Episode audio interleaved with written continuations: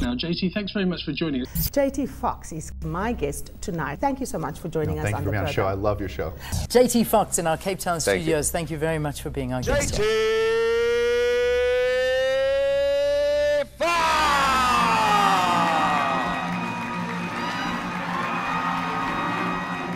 That's JT Foxx with Al Pacino and Sylvester Stallone walking together, about to go on stage. Just nine years ago, he was completely broke, and now he owns over 50 businesses and brands. He has bought and sold over 500 pieces of property and has done business and spoken in over 30 countries. Many refer to him as the world's number one wealth coach, and he knows, hangs out, and does business with some of the world's most successful people.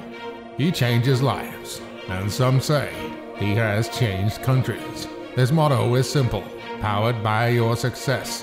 Here's the story of millionaire underdog, JT Foxx. JT Foxx is one of the most incredible people. He is so spirited, he's anxious, he's young, he's talking, he's encouraging. He's one of the greatest motivators I've ever met in my life. He's one of the great inspirers to inspire you to want to do good things and achieve, you know, what you can achieve. You know what? I got the perfect story for Expendables 4. Is- am I I in it? you are in it after tonight. Your tie looks No, fantastic. it's your tie that looks fantastic. I came in here and he just tied me up. There's one that I mean, he just did. a great friend of mine, JT Foxx. Um, really amazing guy. I'm really thrilled he's in Africa of all places because it means that he's not in my office here at the Trump Organization. It means that uh, I'm not getting calls at all hours of the night, albeit that I always advise people uh, if they don't have a mentor, go ask people. Like if if uh, if Would you like to be my mentor? you, you go you go find somebody that's been successful. I They- didn't hear an answer. I'm sorry. I'll be your mentor, sure. I've mentored worse.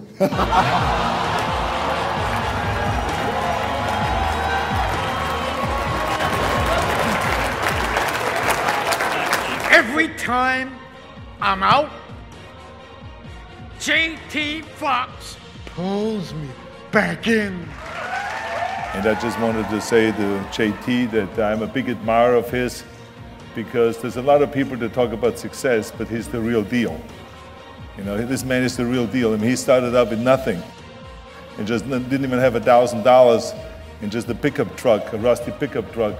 And look how far he has gone with his uh, will and his success, his knowledge.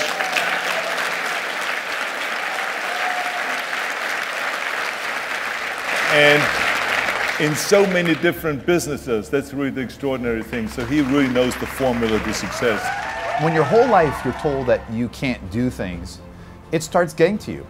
I never really felt like I had the support from anyone, from my family or friends or anything. I didn't want to be a loser, yet I was a loser. The ultimate underdog.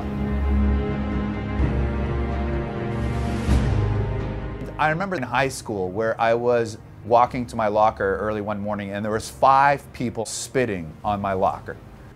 And everything just kind of froze. And I remember saying, am I that much of a loser that people are spitting on my locker?